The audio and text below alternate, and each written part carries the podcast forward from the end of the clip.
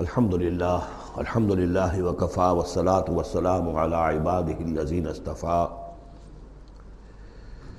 أما بعد فقد قال الله تبارك وتعالى كما ورد في سورة الحشر أعوذ بالله من الشيطان الرجيم بسم الله الرحمن الرحيم ألم تر إلى الذين نافقوا يقولون لإخوانهم الذين كفروا من أهل الكتاب لئن أخرجتم لنخرجن معكم ولا نطيع فيكم أحدا أبدا وإن قتلتم لننصرنكم واللہ یشہد انہم لکاذبون صدق اللہ العظیم۔ غزوہ بنی نضیر میں جو بھی رول اور کردار تھا یہود کا، پھر ان کا جو انجام ہوا وہ سورہ حشر کی پہلے رکوع میں بیان ہو چکا ہے۔ ساتھ ہی یہ کہ ایک بہت اہم حکم جو ہے شریعت کا اموال فے کے بارے میں، وہ بھی پہلے رکوع میں ہم پڑھ چکے ہیں۔ اب اس موقع پر منافقین کا جو کردار سامنے آیا تھا دوسرے رکوع میں، اس پہ اس کے بارے میں گفتگو ہو رہی ہے۔ الم تر الی الذین نافقوا، کیا تم نے دیکھا نہیں ان لوگوں کو کہ جو جن جو منافق ہیں، جن کے دلوں میں نفاق نے ڈیرے جما لیے ہیں۔ یقولون لاخوانہم الذین کفروا من اہل الکتاب، وہ کہتے رہے اپنے ان بھائیوں سے کہ جو اہل کتاب میں سے جنہوں نے کفر کیا تھا، ان کے بھائی تھے، دوست تھے، ان کے تعلقات تھے جو اہل کتاب میں سے تھے، اور وہ کفر پر اڑے رہے۔ ان سے انہوں نے کہا تھا یہ لئن اخرجتم لنخرجن معکم، دیکھو اگر تمہیں کبھی مدینے سے نکالا گیا ہم تمہارے ساتھ نکلیں گے۔ وہ دوستیاں جو ان کے درمیان حلیفانہ روابط تھے، اگر تمہیں کہیں نکالا جائے گا تو ہم بھی نکلیں گے۔ وَلَا نُطِيعُ فِيكُمْ أَحَدًا أَبَدًا، اور تمہارے معاملے میں کبھی بھی ہم کسی بھی شخص کی اطاعت نہیں کریں گے۔ یعنی ٹھیک ہے ہم ایمان تو لے آئے ہیں، مسلمانوں میں شامل ہو گئے ہیں، اور ہم محمد کا حکم مانتے بھی ہیں بعض بعض معاملات کے اندر، لیکن یہ ہے کہ تمہارے ساتھ ہماری دوستی جو ہے وہ پختہ ہے، تمہارے ساتھ ہمارے حلیفانہ تعلقات ہیں وہ بہت قدیمی ہیں، اور ہمارا تمہارے معاملے میں جو ہے ہمارا طرز عمل تبدیل نہیں ہوگا، اور اگر کوئی اقدام محمد نے صلی اللہ علیہ وسلم تمہارے خلاف کرنے کا فیصلہ کیا تو ہم اس میں ان کا ساتھ نہیں دیں گے۔ لَنَخْرُجَنَّ مَعَكُمْ وَلَا نُطِيعُ فِيكُمْ أَحَدًا أَبَدًا وَإِن قُوتِلْتُمْ لَنَنْصُرَنَّكُمْ، اور اگر تمہارے ساتھ جنگ کی گئی تو ہم لازماً تمہاری مدد کریں گے۔ وَاللَّهُ يَشْهَدُ إِنَّهُمْ لَكَاذِبُونَ، اور اللہ گواہی دیتا ہے کہ وہ جھوٹ بول رہے تھے۔ لَئِنْ اُخْرِجُوا لَا يَخْرُجُونَ مَعَهُمْ، اگر وہ نکالے جائیں گے وہ ان کے ساتھ نہیں نکلیں گے۔ وَلَئِنْ قُوتِلُوا لَا يَنْصُرُونَهُمْ، اور اگر ان سے جنگ کی جائے گی تو وہ ان کی مدد نہیں کریں گے۔ وَلَئِنْ نَصَرُوهُمْ لَيُوَلُّنَّ الْأَدْبَارَ، اور اگر کہیں ان کی مدد کر بیٹھیں گے تو فوراً بھاگیں گے، پیچھے دکھا دیں گے۔ ثُمَّ لَا يُنْصَرُونَ، اور پھر ان کی کہیں سے مدد نہیں ہو سکے گی۔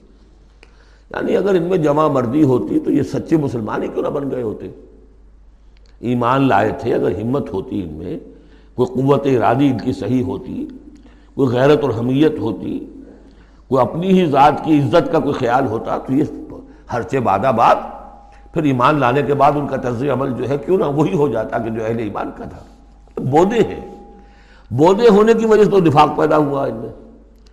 اب اگر یہ کہتے ہیں کہ ہم تمہاری مدد کریں گے اور لازماً لڑ جائیں گے، ہر ایک سے لڑ جائیں گے، تو یہ سب جھوٹ ہے۔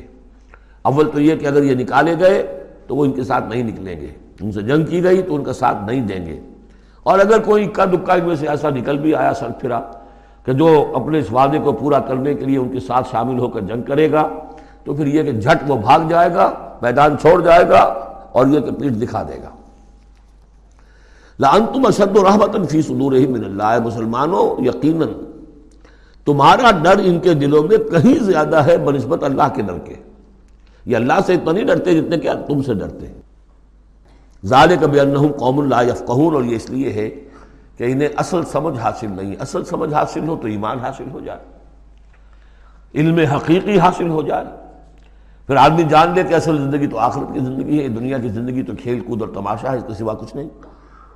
لا یقاتلونکم جمیعا، یہ کبھی بھی جنگ نہیں کریں گے تمہارے خلاف مل کر۔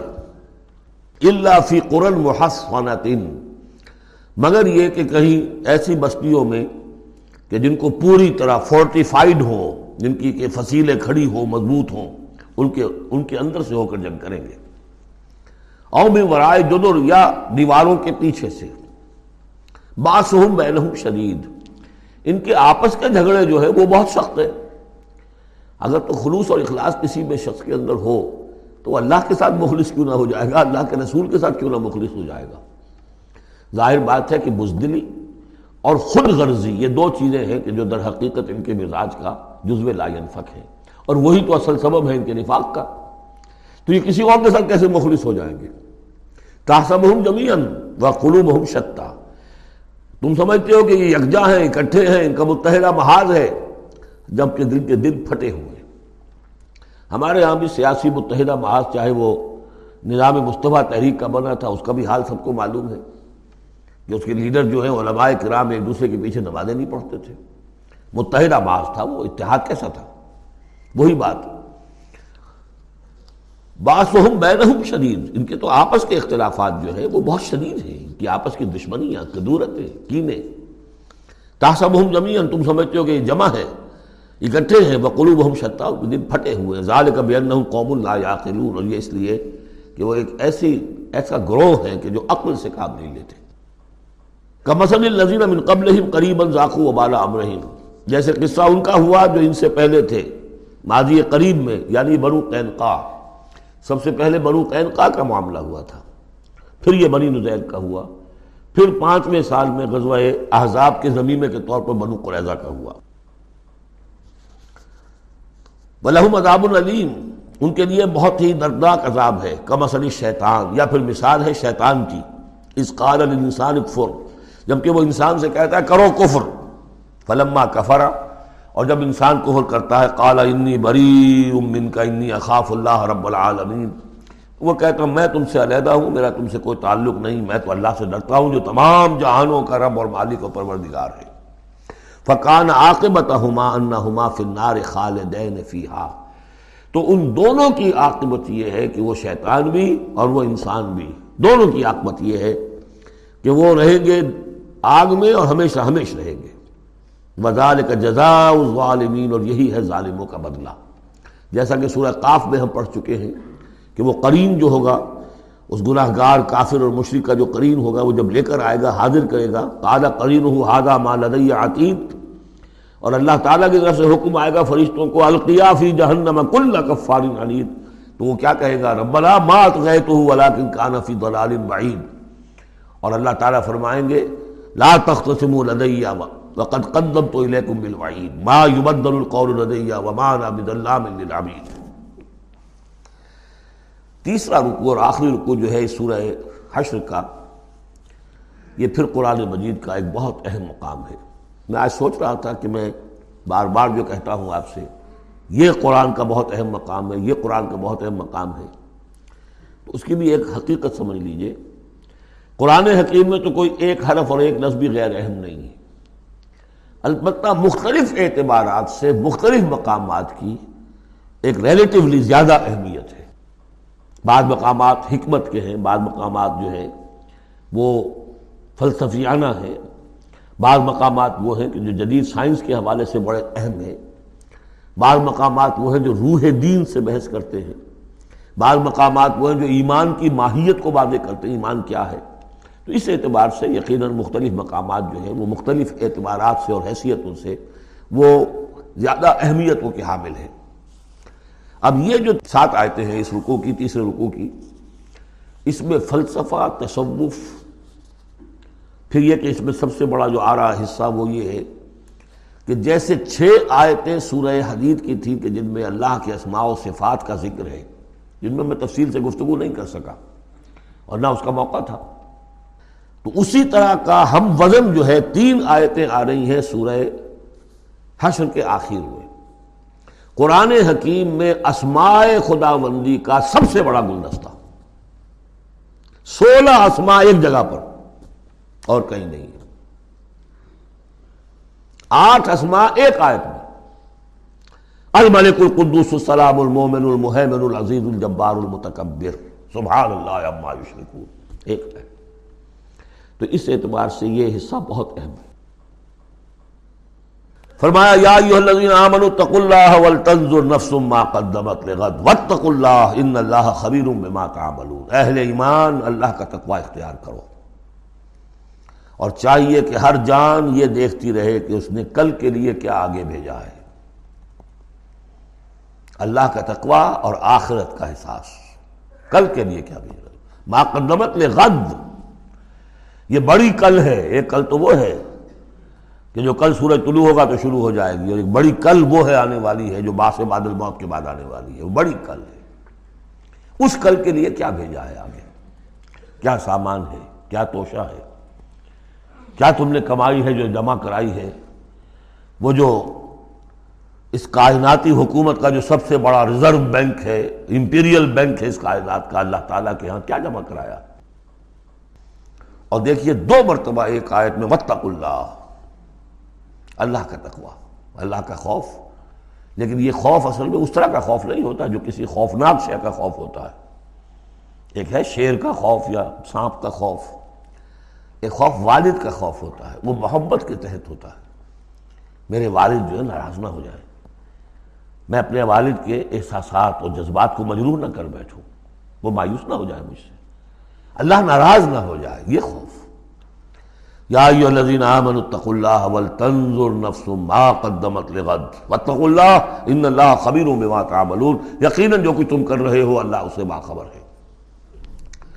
اگلی آیت ہے جسے علامہ اقبال نے قرار دیا کہ ان کے فلسفہ خودی کی سورس یہ ہے.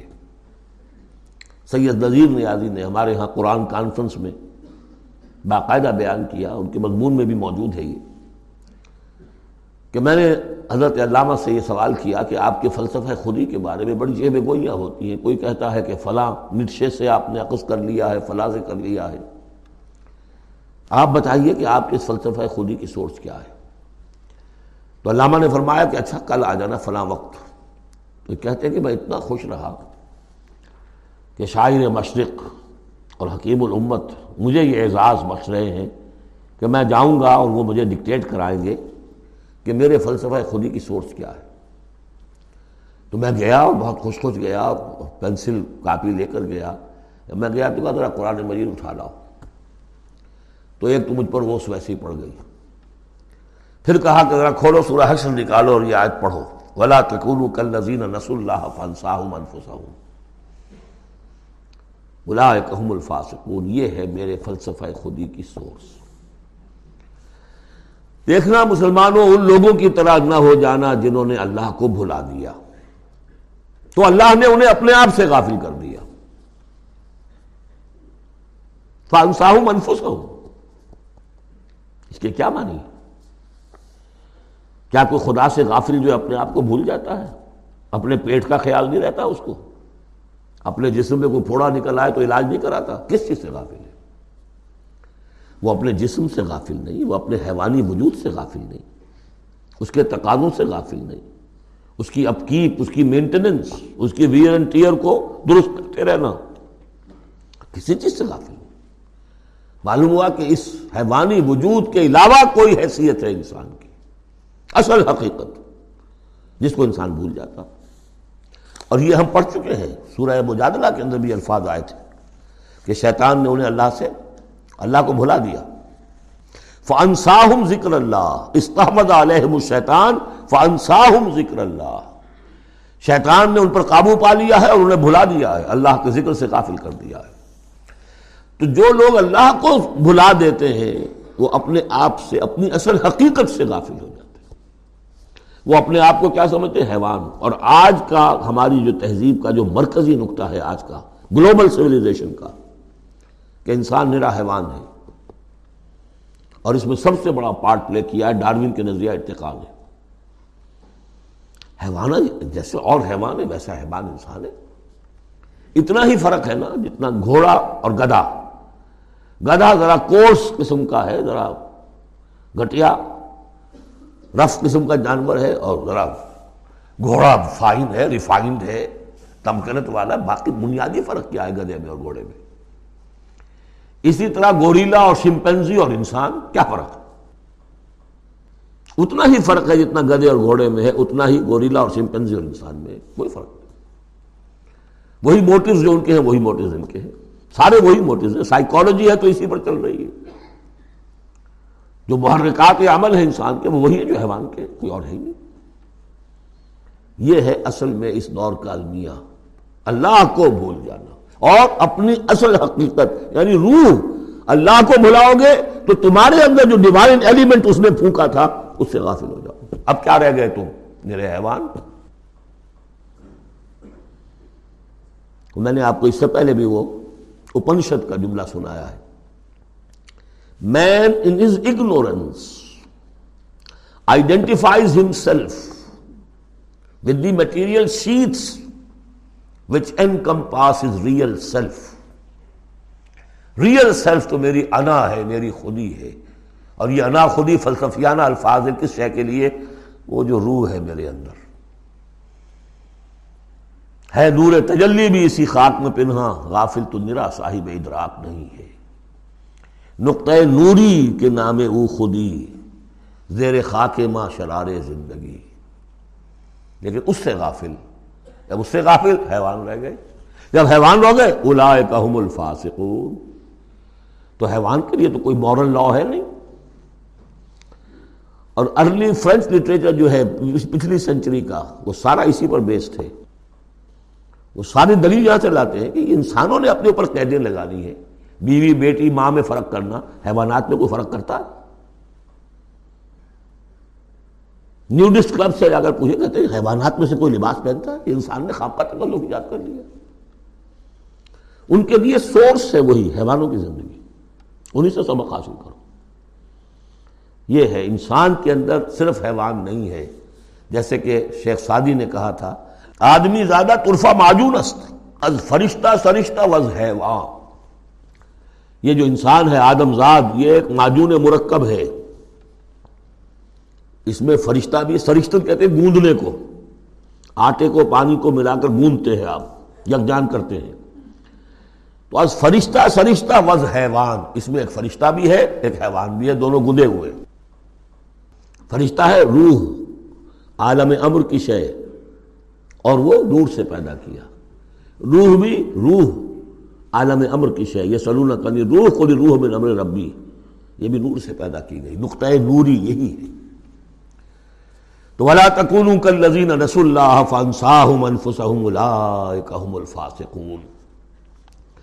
لا یستوی اصحاب النار و اصحاب الجنہ، دیکھو برابر نہیں ہو سکتے آگ والے اور جنت والے.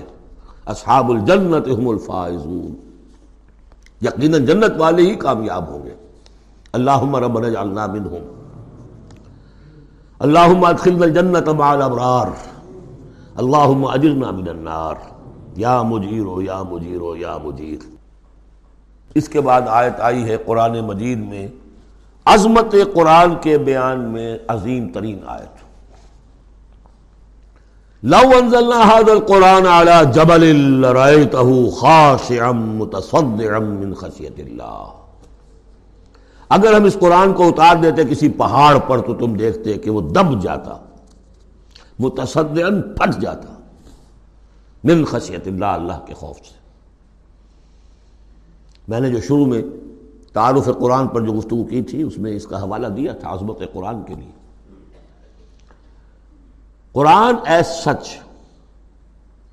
قرآن فی نفس ہی، اس کی عظمت کیا ہے. ایک ہے قرآن کی افادیت کیا ہے، دو چیزیں جدا ہیں. ایک فی نفس ہی وہ کیا ہے، اس کی عظمت کیا ہے.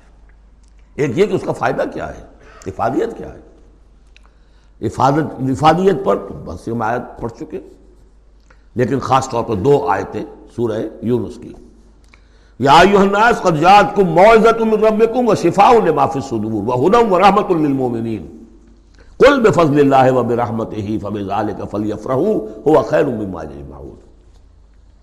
لیکن قرآن فی نفسہ ہی، اگر ہم اسے اتار دیتے کسی پہاڑ پر تو تم دیکھتے کہ وہ دب جاتا پھٹ جاتا. اور اس کے لیے میں تشریح کر چکا ہوں سورہ اعراف میں جو معاملہ ہوا تھا کہ حضرت موسیٰ علیہ السلام نے عرض کیا تھا اللہ سے، رب ارنی انظر الیک، اور اللہ نے فرمایا کہ تم مجھے نہیں دیکھ سکتے، لن ترانی ولکن انظر الی الجبل فإن استقر مکانہ فسوف ترانی. ذرا اس پہاڑ کو دیکھو، ہم اپنی تجلی اس پر ڈالیں گے، اگر وہ سہار جائے، کھڑا رہ جائے اپنی جگہ پر، برداشت کر جائے تو تم بھی سمجھنا کہ ہاں ہمیں دیکھ سکو گے. فلما تجلی ربہ للجبل، جب اس کے رب نے ایک اپنا پرتو، ایک ایک جلوہ، ایک تجلی، تجلی کیا ہے؟ روشنی، ایک نور، اس نور کا جو اللہ نے تعالیٰ نے وہ پرتو ڈالا اس پہاڑ پر، الہ دکن وخر موسیٰ صاعقہ، وہ ریزہ ریزہ ہو گیا، اور تجلی باری تعالیٰ، ذات باری تعالیٰ کی تجلی کے بالواسطہ مشاہدے کا اثر ہوا ہے کہ حضرت موسیٰ بے ہوش ہو کر گر گئے. اب نوٹ کیجئے، یہ بالکل وہی بات ہے جو تمثیل کی شکل میں آ رہی ہے. فرق کیا ہے؟ وہ تجلی ذات تھی باری تعالیٰ کی، یہ تجلی صفات ہے. کلام اللہ، اللہ کا کلام ہے، کلام متکلم کی صفت ہوتا ہے، اس کی بھی تاثیر وہی ہے جو ذات باری تعالیٰ کی تاثیر ہے. اس کو علامہ اقبال نے ادا کیا ہے، فاش گویم آنچ در دل مزمرست، میں صاف ہی کھول کے بیان کر دوں جو میرے دل میں مزمر ہے، چھپی ہوئی بات ہے. این کتابیں نیست چیزیں دیگر است، یہ قرآن کتاب نہ سمجھو اسے، کتاب نہیں کچھ اور ہے. کیا ہے؟ مثل حق پنہاؤں ہم پیداست، آج ہم نے وہ آیت بھی پڑھ لی، الظاہر والباطن، اللہ الظاہر بھی ہے الباطن بھی ہے. تو ذات باری تعالیٰ جیسے الظاہر بھی ہے الباطن بھی ہے، اسی طرح مثل حق پنہا وہ ہم پیداستو، یہ چھپا ہوا بھی ہے اور ظاہر بھی ہے، سامنے بھی ہے. اس لیے بیان کر چکا ہوں وہاں سورہ واقعہ میں، لا یمسہ الا المطہرون، جب تک کہ اندر پاک نہ ہو چکا ہو، قرآن کی حقیقی معرفت اور معانی تک انسان پہنچ ہی نہیں سکتا، چھلکوں تک رہے گا، ہڈی ہوگی اس کے ہاتھ میں، گودا نہیں ہوگا اس کے پاس. ناز قرآن مغزہ برداشتے، استخاں پیشے سگاں انداختے، مغز تک نہیں پہنچ سکتے. وہ ہے اصل میں قرآن مجید کا معاملہ کہ تجلی صفات باری تعالی، صفت ہے کلام کی، اور کلام میں آپ کو معلوم ہے متکلم کی پوری شخصیت جو ہے منعکس ہو جاتی ہے. کوئی شخص ہے، کوئی بھٹیارن ہے، کوئی اور ہے، بڑبونجا ہے، اب ان کی اب ان کی اپنی زبان ہے، ان کا ایک جملہ آپ سنیں گے پتہ چل جائے گا یہ کون بول رہا ہے، یہ کون بول رہی ہے، اس لیے کہ پوری شخصیت، ان کا ذہن و فکر کا حدود اربع، ان کی تہذیب و تمدن کے ساتھ کس درجے ان کا کوئی تعلق ہے یا نہیں ہے، سب واضح ہو جائے گا، تانک بازی راگ پایا. تو اللہ کا کلام ہے یہ، لو انزلنا ھذا القرآن علی جبل لرأیتہ خاشعا متصدعا من خشیۃ اللہ وتلک الامثال نضربها للناس لعلهم يتفکرون، اور یہ مثالیں ہیں جو ہم لوگوں کے لیے بیان کرتے ہیں تاکہ وہ فکر کریں، غور کریں، سوچیں. اب یہاں سے وہ تین آیتیں شروع ہو رہی ہیں، وہاں چھ تھیں صفات. صفات اور اسماء ہمارے ہاں جو ایمان کے لیے جو یاد کیے ہوں گے آپ نے، اگر اللہ تعالیٰ نے بچپن میں یہ موقع آپ کو دیا ہو تو ایمان مجمل، ایمان مفصل. ایمان مجمل کے الفاظ کیا ہے؟ آمنت باللہ کما ہوا باسمائہ و صفاتہ وقبلت جمیع احکامہ. تو اسماء اور صفات، صفات باری تعالیٰ کے موضوع پر سورہ حدید کی پہلی چھ آیات، یہ قرآن مجید کا ذروۂ سنام ہے، چوٹی سنام، چوٹی ذروہ کہتے ہیں اونٹ کے کوہان کو، کوہان کی بھی اونچی جو سب سے نمایاں شے ہوتی ہے. اسماء پر یہ سب سے بڑا گلدستہ ہے. اور ایک خاص بات جو میں نے وہاں نوٹ نہیں کرائی تھی آپ کو، سورہ حدید میں واحد مقام ہے قرآن مجید کا جہاں اسماء باری تعالیٰ کے مابین حرف عطف واو آیا ہے، هو الاول والآخر والظاہر والباطن، اور کہیں نہیں ہے. چار اسماء آئے ہیں سورہ جمعہ کے شروع میں، یسبح للہ ما فی السماوات و ما فی الارض الملک القدوس العزیز الحکیم، کوئی حرف واو نہیں. اور آٹھ اسماء آئیں گے یہاں پر، الملک القدوس السلام المومن المہیمن العزیز الجبار المتکبر، کوئی حرف واو نہیں. وہو العزیز الحکیم، یہ نہیں هو العزیز والحکیم، نہیں. اس کی وجہ کیا ہے؟ اللہ تعالیٰ کے تمام اسماء، اللہ کی تمام صفات اس کی ذات میں بیک وقت موجود ہیں، واؤ میں تو معارت پیدا ہو جاتی ہے، واؤ میں تراخی پیدا ہو جاتی ہے، لیکن یہاں کیوں آئے سورہ حدید میں؟ اس لیے کہ اول و آخر بیک وقت نہیں ہو سکتے، وہ حال عقلی ہے، ظاہر و باطن ایک وقت میں ہو سکتے ہیں، میرا ظاہر میرا باطن یہ تو ایک ہی وقت میں موجود ہے، قرآن کا ظاہر اور قرآن کا باطن ایک وقت میں موجود ہے، اول و آخر ایک نہیں ہو سکتے، اس لیے وہاں واو لایا گیا، هو الاول والآخر والظاہر والباطن۔ بہرحال اب یہاں پر نوٹ کیجیے، هو اللہ الذی لا الہ الا هو، وہی ہے اللہ جس کے سوا کوئی الہ نہیں، عالم الغیب والشہادہ، جاننے والا ہے کھلے کا اور چھپے کا، وہ بھی جو تمہارے سامنے ہے اور وہ بھی کہ جو تمہاری نگاہوں سے پوشیدہ ہے، اس لیے کہ غیب اور شہادہ جو ہے یہ ہمارے اعتبار سے، اللہ کے اعتبار سے نہیں،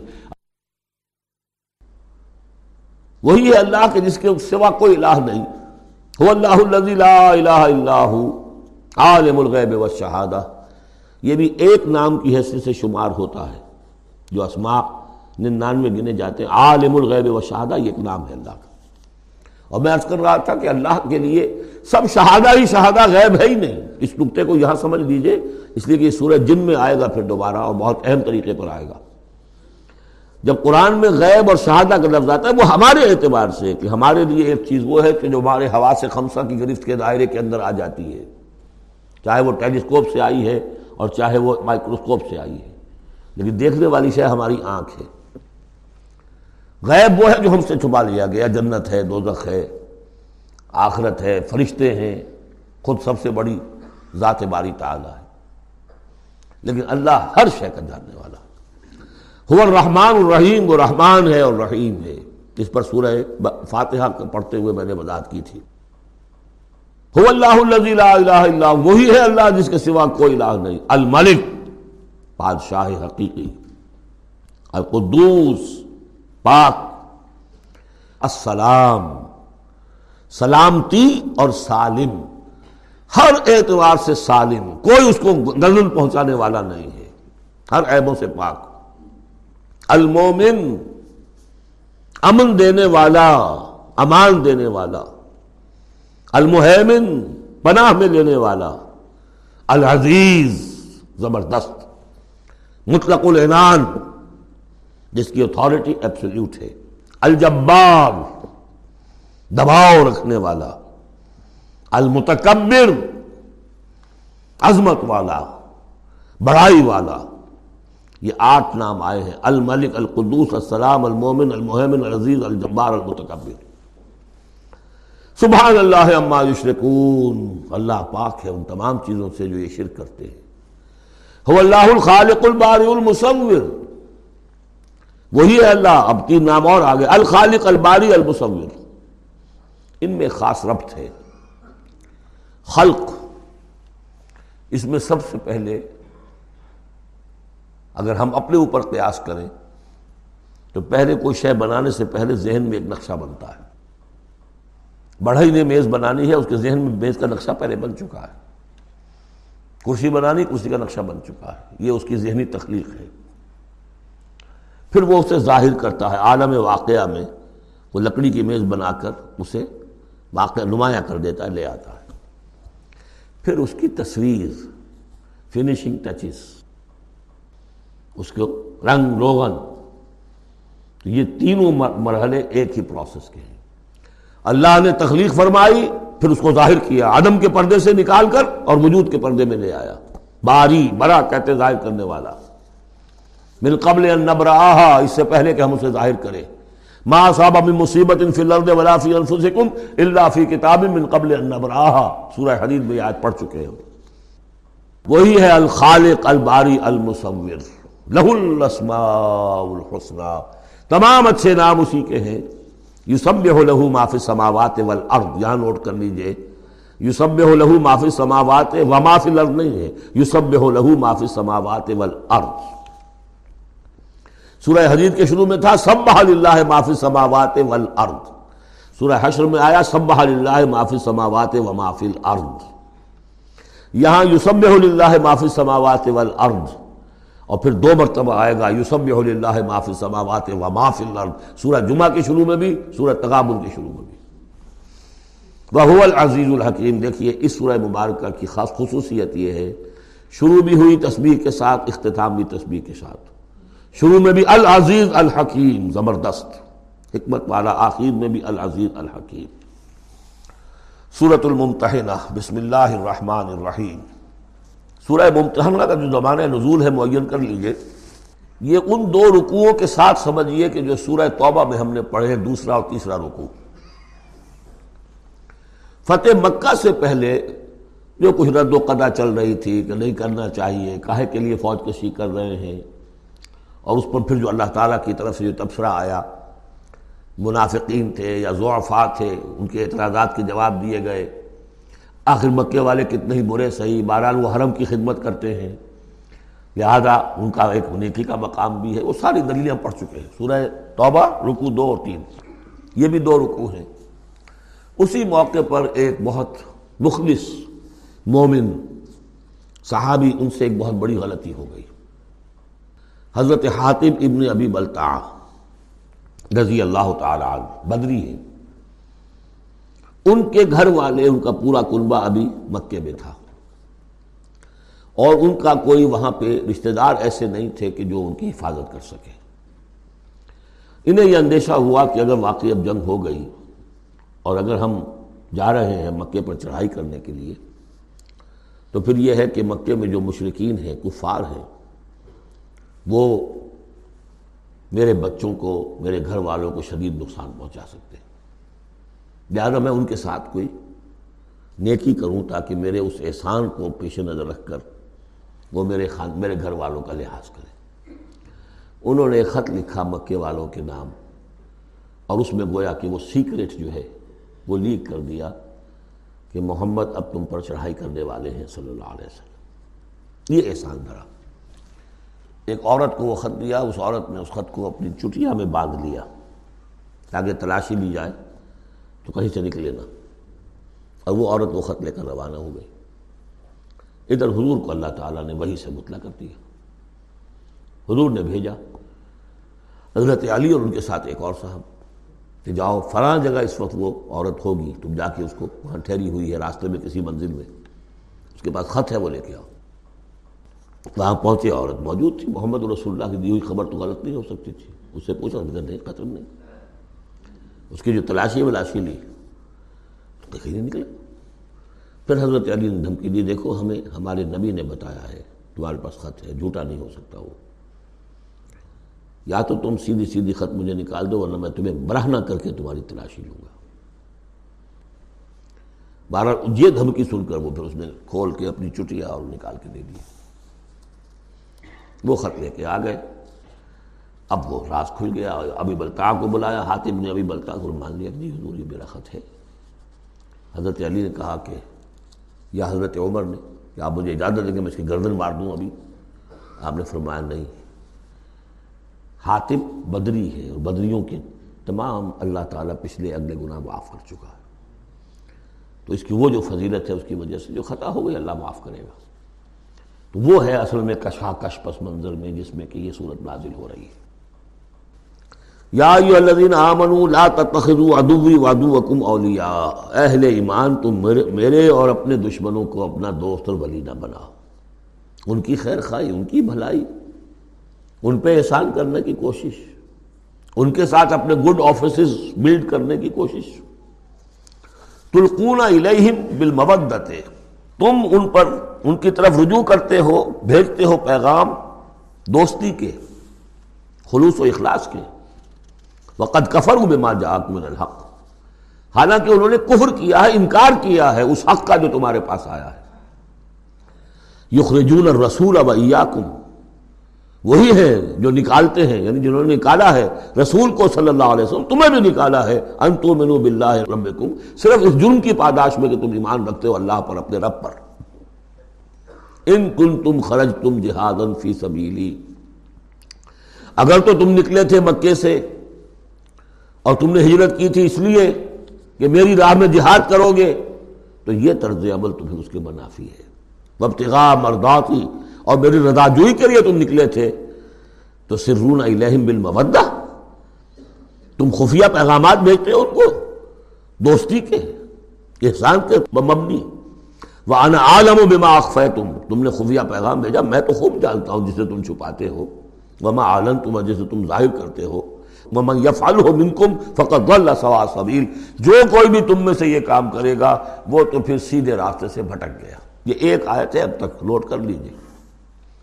مدنی صورتوں کا جو مزاج ہے، یا ایھا الذین آمنوا لا تتخذوا عدوی وعدوکم اولیاء تلقون الیہم بالمودۃ وقد کفروا بما جاءکم من الحق یخرجون الرسول وایاکم ان تؤمنوا باللہ ربکم ان کنتم خرجتم جہادا فی سبیلی وابتغاء مرضاتی تسرون الیہم بالمودہ وانا اعلم بما اخفیتم وما اعلنتم ومن یفعلہ منکم فقد ضل سواء السبیل.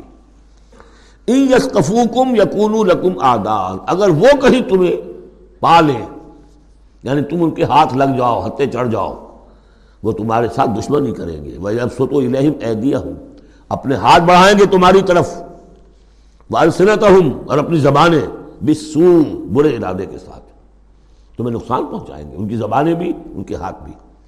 وَوَدُّوا لَوْ تَكْفُرُونَ، اور ان کی خواہش ہوگی شدید کہ کسی طرح تم بھی دوبارہ کافر ہو جاؤ.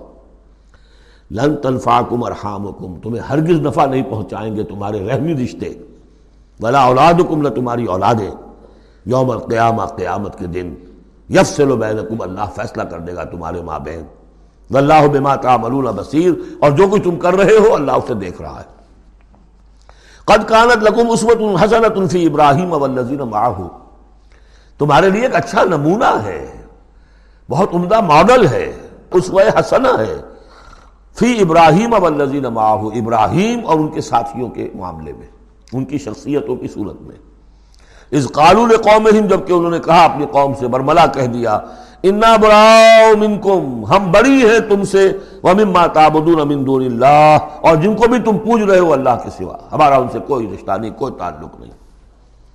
ہم اعلان اعلان برات کر رہے ہیں ان سے. کفرنا بکم، ہم منکر ہوئے تم سے بھی. وبدا بیننا وبینکم العداوۃ والبغضاء ابدا، اور اب تمہارے اور ہمارے مابین عداوت اور بغض اور بیر شروع ہو چکا ہے، اب یہ ہمیشہ باقی رہے گا. حتیٰ تؤمنوا باللہ وحدہ، جب تک کہ تم ایمان نہ لاؤ اللہ پر توحید کے ساتھ. یعنی جب تک اس طرح لنگی تلوار نہ بن جائے ایک مومن. حزب اللہ کو لنگی تلوار بننا پڑتا ہے، رشتوں کو کاٹنا پڑتا ہے. وَلَوْ كَانُوا آبَاءَهُمْ أَوْ أَبْنَاءَهُمْ أَوْ إِخْوَانَهُمْ أَوْ عَشِيرَتَهُمْ، سورہ مجادلہ میں پڑھا ہے ابھی. تو یہ حضرت ابراہیم علیہ السلام کا معاملہ. الا قول ابراہیم علیہ ابیہ لاستغفرن لک، سوائے اس کے کہ ابراہیم نے ایک وعدہ کیا تھا اپنے باپ سے کہ میں آپ کے لیے ضرور استغفار کروں گا. یہ سورہ مریم میں ہم پڑھا ہے، جب اس نے کہا تھا کہ تم نکل جاؤ، واہجرنی ملیا، اراغب انت عن آلہتی یا ابراہیم لئن لم تنتہ لارجمنک واہجرنی ملیا. حضرت ابراہیم نے کیا کہا تھا؟ سلام علیکم، سأستغفر لک ربی انہ کان بی حفیہ، میں آپ کے لیے ابا جان، میں اپنے اللہ سے دعا کروں گا، استغفار کروں گا. وما املک لک من اللہ من شیء، مجھے اختیار کوئی نہیں ہے آپ کے بارے میں، اللہ کے ہاں کچھ نہیں، آخری اختیار اللہ کا ہے. ربنا علیک توکلنا و الیک انبنا و الیک المصیر، پروردگار ہم نے تجھ ہی پر توکل کیا اور الیک انبنا، اور تیری طرف رجوع کیا، و الیک المصیر، اور تیری طرف لوٹ جانا ہے. ربنا لا تجعلنا فتنۃ للذین کفروا، پروردگار ہمیں اب کافروں کے لیے تختہ مشق اور تختہ امتحان نہ بنا دے کہ ہمارے اوپر وہ ظلم کریں، اور تو ان کو اوپر آزمائش جو انہیں آزما رہا ہے وہ اس شکل میں کہ ہم پر وہ ظلم کریں، جیسے اللہ تعالیٰ کفار مکہ کو آزما رہا تھا، لیکن تختہ ستم، تختہ مشقون صحابہ اکرام بنے ہوئے تھے. واغفر لنا، اور ہمیں بخش دے، انک انت العزیز الحکیم، یقیناً تو ہی ہے سب کچھ زبردست اور حکمت والا. اب یہاں نوٹ کر لیجئے کہ سورہ توبہ میں آ چکا ہے کہ حضرت ابراہیم نے آخر میں آ کر تبرأ منہ، جب انہیں معلوم ہو گیا کہ میرا باپ تو دشمن ہے، اللہ کا دشمن ہے، تو برات کی. یہ آیتیں جو ہیں یہ سن آٹھ میں فتح مکہ سے قبل نازل ہو رہی ہیں. حاطب ابن ابی بلتعہ کا واقعہ ہے، ابھی مکہ طرف روانگی نہیں ہوئی ہے.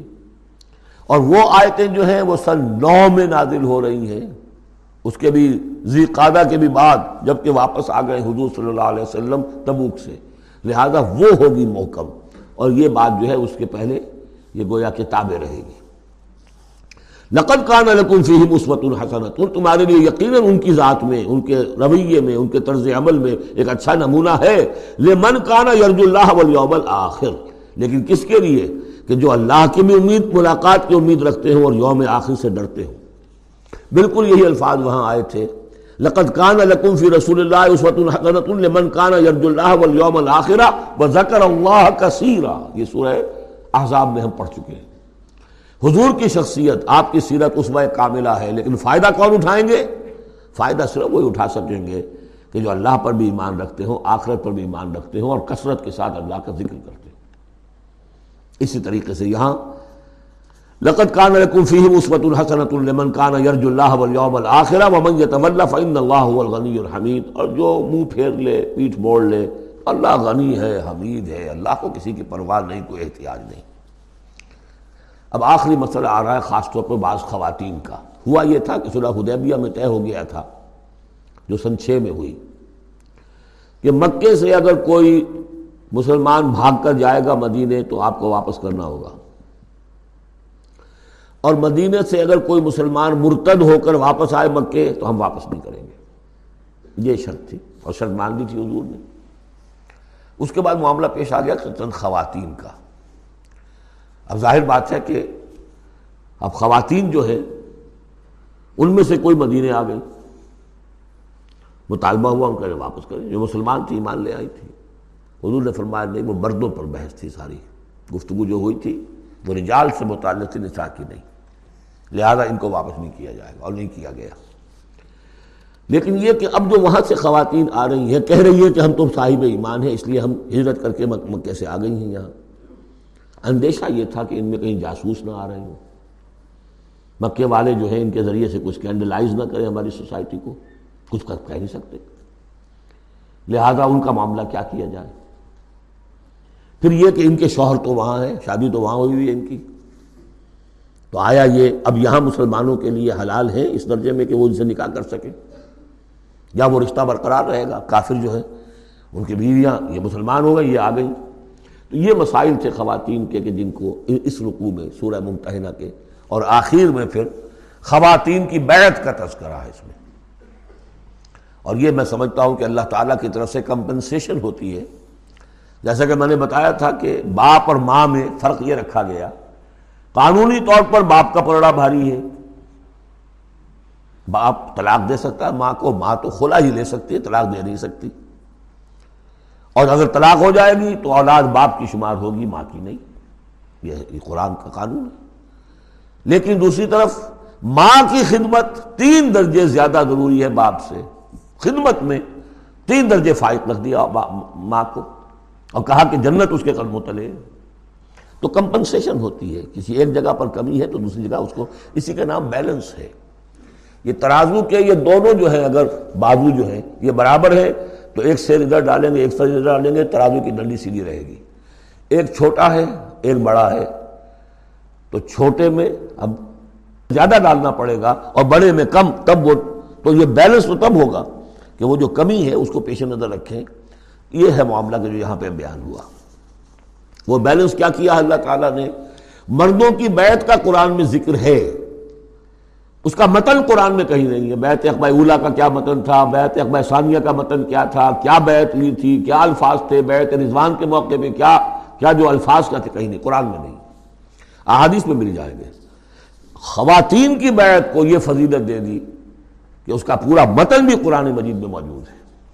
فرمایا عَسَى اللَّهُ أَنْ يَجْعَلَ بَيْنَكُمْ وَبَيْنَ الَّذِينَ عَادَيْتُمْ مِنْهُمْ مَوَدَّةً، ہو سکتا ہے مسلمانوں کہ جو تمہارے اور جن کے مابین دشمنی پڑ گئی ہے اللہ تعالیٰ تمہارے مابین پھر دوستی پیدا کر دے۔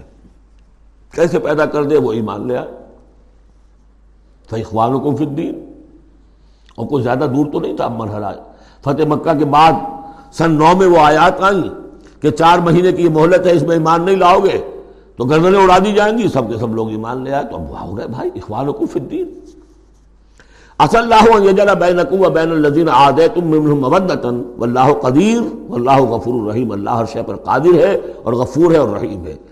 لَا يَنْهَاكُمُ اللَّهُ عَنِ الَّذِينَ لَمْ يُقَاتِلُوكُمْ, اللہ تعالیٰ تمہیں ان لوگوں سے نہیں روکتا کہ جنہوں نے تم سے کبھی جنگ نہیں کی فی الدین, دین کے معاملے میں. وَلَمْ يُخْرِجُوكُم مِّن دِيَارِكُمْ, اور نہ تمہیں نکالا تمہارے گھروں سے. أَن تَبَرُّوهُمْ وَتُقْسِطُوا إِلَيْهِمْ, کہ تم ان کے ساتھ کوئی بھلائی کرو یا انصاف کا معاملہ کرو.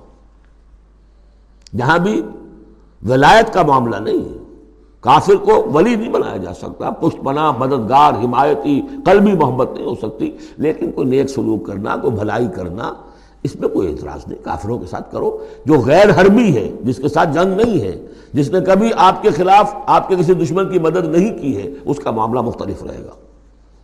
ان اللہ یحب المقسطین, اللہ تعالیٰ انصاف کرنے والوں کو پسند کرتا ہے.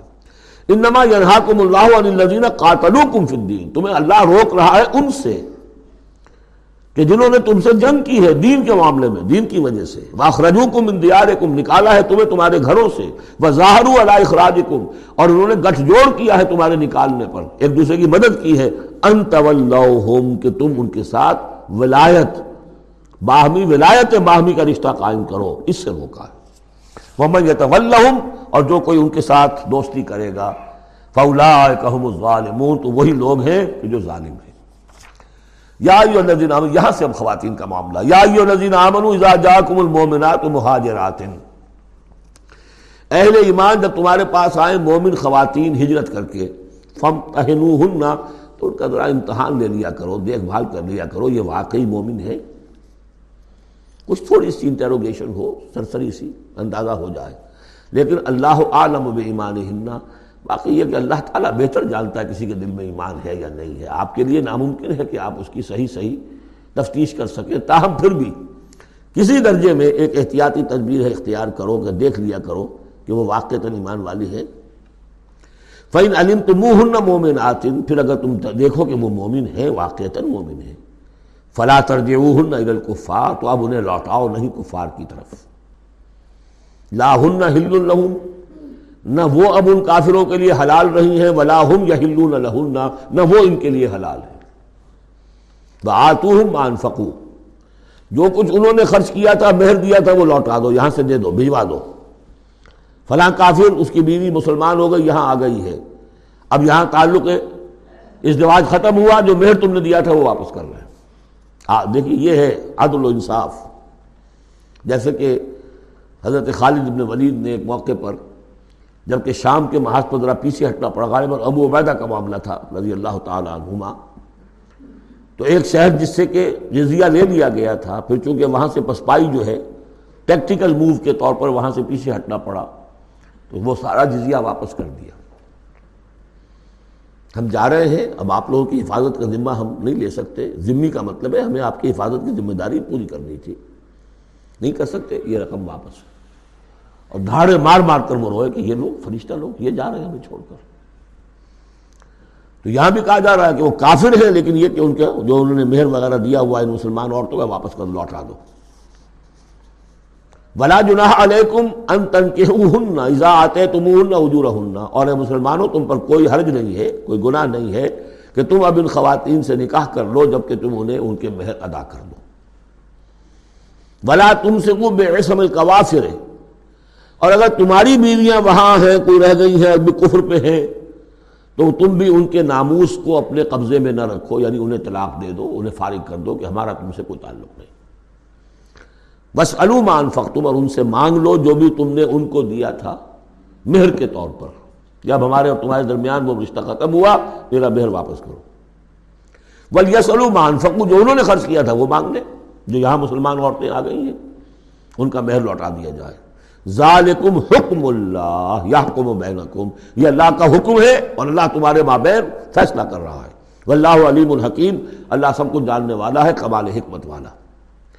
وَإِنْ فَاتَكُمْ شَيْءٌ مِّنْ أَزْوَاجِكُمْ, اور اگر کوئی چیز جاتی رہے تمہارے ہاتھ سے تمہاری بیویوں کے معاملے میں, یعنی مسلمان مرد ہجرت کر کے آ گیا, بیوی اس کی وہاں پر ہے اور وہ کافرہ ہے, مشرکہ ہے, اور اس سے وہ کہتا ہے میرا مہر واپس کرو, وہ نہیں کرتی, وہ مہر واپس نہیں کر رہی, اسے یہاں پہ نکاح کرنے کے لیے مہر ادا کرنا پڑے گا, اس کے پاس پیسے نہیں, اس مسئلے کا حل بتایا.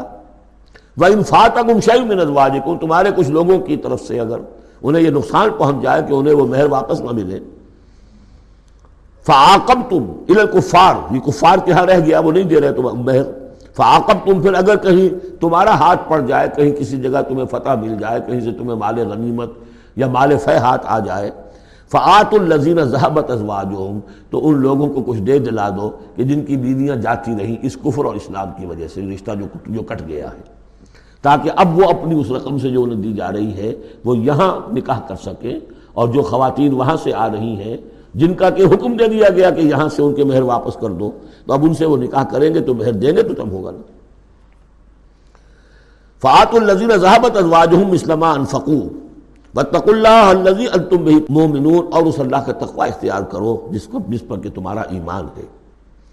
یا ایھا النبی، اے نبی صلی اللہ علیہ وسلم، اذا جاءک المؤمنات یبایعنک، جب آپ کے پاس آئیں مومن خواتین آپ سے بیعت کرتی ہوئی، الا لا یشرکن باللہ شیئا، پہلی شرط یہ ہے کہ وہ عہد کریں کہ وہ اللہ کے ساتھ کسی شے کو شریک نہیں کریں گی. ولا یسرقنا، دوسری یہ کہ چوری نہیں کریں گی. ولا یزنینا، کوئی بدکاری نہیں کریں گی.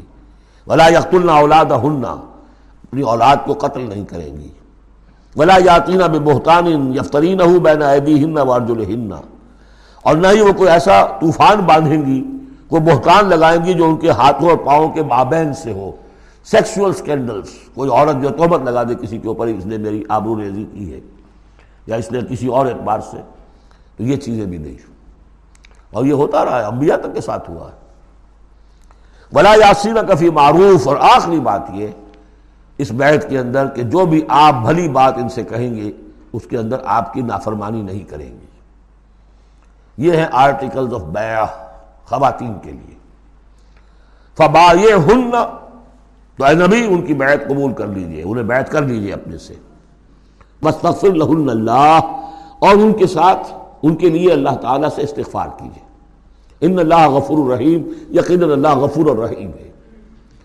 اب یہاں نوٹ کر لیجئے کہ جو بیعت مردوں سے لی گئی بیعت عقبہ ثانیہ، بیعت عقبہ اولی جو تھی وہ تقریباً یہی تھی، اسی لیے اس کو بیعت النساء بھی کہتے ہیں. پہلی بیعت ابھی جو ہے وہ کوئی ایسی شکل سامنے نہیں تھی کہ کوئی جماعتی تشکیل ہو رہی ہو، جماعت بنانی ہو. اور ہمارے ہاں جو بھی صوفیہ ہیں جو بیعت لیتے ہیں وہ بھی تقریباً اسی کو دلیل بناتے ہیں. بیعت عقبہ اولی اور بیعت النساء وہ اسی بات کا عہد لیتے ہیں، شرک نہیں کروں گا، یہ نہیں کروں گا، چوری نہیں کروں گا، نیکی کے کام کروں گا، وغیرہ وغیرہ. تو صوفیہ کی بیعت، خواتین کی بیعت اور بیعت عقبہ اولی تقریباً یہ ہے. لیکن وہ بیعت جس سے کہ جماعتی زندگی وجود میں آئی وہ بیعت عقبہ ثانیہ ہے.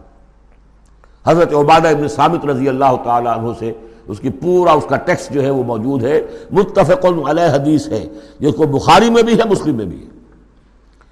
بایانا رسول اللہ صلی اللہ علیہ وسلم، وہ فرماتے ہم نے بیعت کی تھی اللہ کے رسول سے صلی اللہ علیہ وسلم، علی السمع والطاعت، آپ کا ہر حکم سنیں گے، اطاعت کریں گے.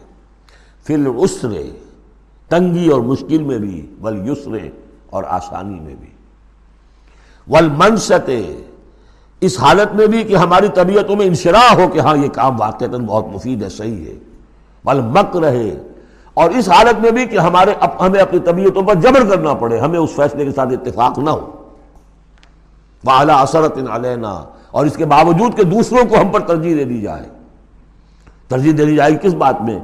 آپ امیر بنا رہے ہیں فلاں شخص کو، یہ تو ابھی نوبارد ہے، ابھی آیا ہے، ابھی شامل ہوا ہم میں، اور ہم پرانے آپ کے ساتھی ہیں. نہیں، پریروگیٹو ہے یہ آپ کا، جس کو چاہیں امیر بنائیں.